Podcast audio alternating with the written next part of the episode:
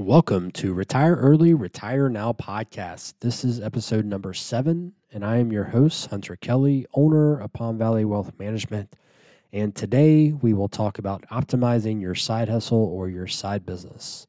But before we dive in, I just want to remind you guys this podcast is for educational purposes only. This is not financial advice. This communication should not be relied upon as a sole factor in an investment making or financial planning decision. If you would like help, please seek a financial, tax, or legal professional, and please keep Palm Valley Wealth Management in mind when making those considerations.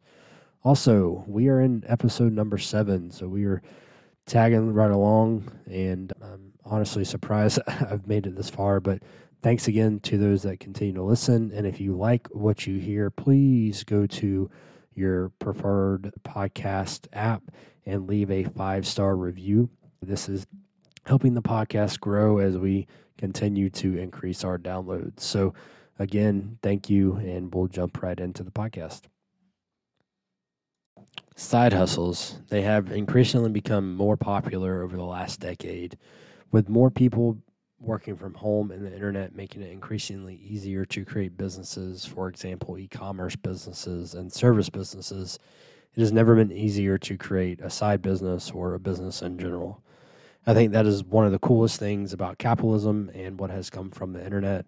Someone can literally take a hobby like woodworking, um, create some sort of social media account on there show what they're making just as a maybe a reminder to themselves how they built something.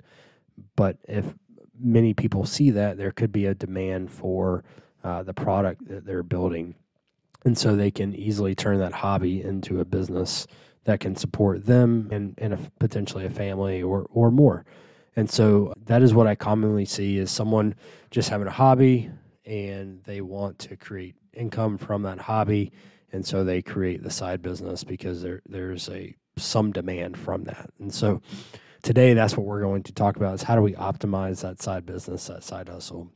And so the first thing I want to jump into is when creating that business as much as you can have the end in mind. What do you think that business looks like in a year, 5 years, 10 years? Is it something that you want to turn into your full time job because maybe that full time job now you don't, you don't like as much and you would rather be doing that woodworking or creating YouTube videos or whatever the case may be, right? And so uh, another thing is maybe you want to retire earlier, so you just want to maximize the income that you can get from the side business because the other full-time job that you have maybe you're not in a position where you can increase your income significantly.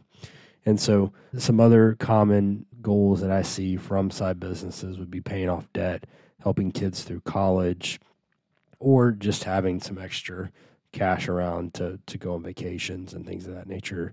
Like I said, extra extra cash. So, just have that end in mind. So, w- what that will allow you to do is to work backwards and say, okay, well, one, how much income do I need? Do I need ten thousand dollars a year? Do I need hundred thousand dollars a year? How many hours will it take to get there? Can I fit 10, 20, 30, 40 hours into the side business a week, along with my family obligations, my day job obligations. So it can really put in perspective where you're at with this thing. And so once you have that in mind, then you can go ahead and create the business and have a good expectation of what you want out of the business. The next thing we'll talk about is probably the biggest mistake that I see that side hustle or people that own their own business do on a regular basis, and that is mixing personal accounts with business accounts or business revenue, I should say. And this, again, is the most common mistake I see. The first thing you want to do before you collect any revenue is do one of two things, and that is create an account that is a what's called a DBA account, so a doing business as. So if you're a sole proprietor and you don't have an entity, you can just open up an account that is for for me would be Hunter Kelly DBA, so that you know that it is your business account.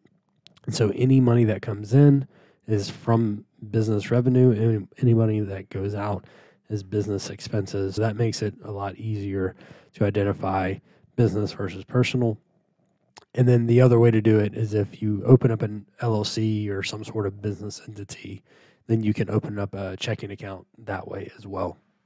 And side side note, if you're new to owning a business, one of the things that helped me out a lot was a book called Profit First. This helped me design or come up with a system of how I'm doing my bank accounts and, and how I divvy up profit and, and all those sorts of things. So, a good book to check out, Profit First, and I'll put a link in the description of the podcast notes so that you can find that as well.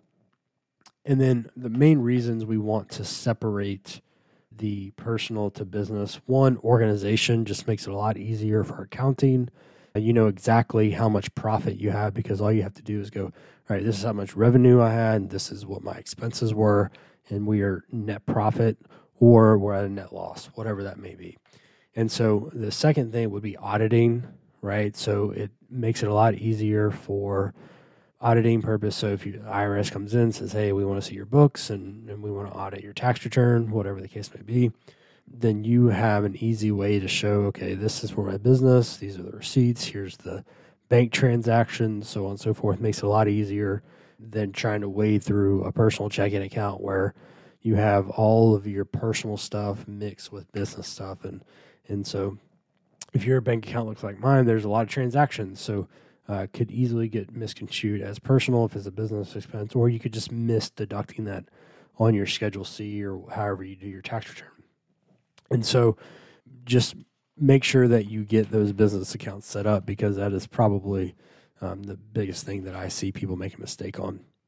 And then the other thing that it will help you on, which is my next point, is making estimated tax payments.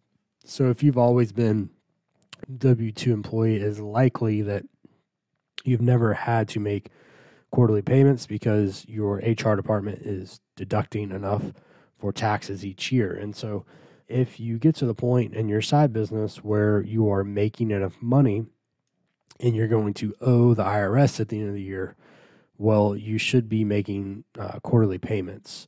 And so if if the bill gets too big and they audit you, they may say, "Okay, well, because you owed us all this money, we're actually going to charge you penalties and interest because you didn't pay us in a timely manner. So if you look like you're going to owe at the end of the year, just make sure that you say, okay, well, let's take a chunk of some of our profit and put it toward a quarterly payment.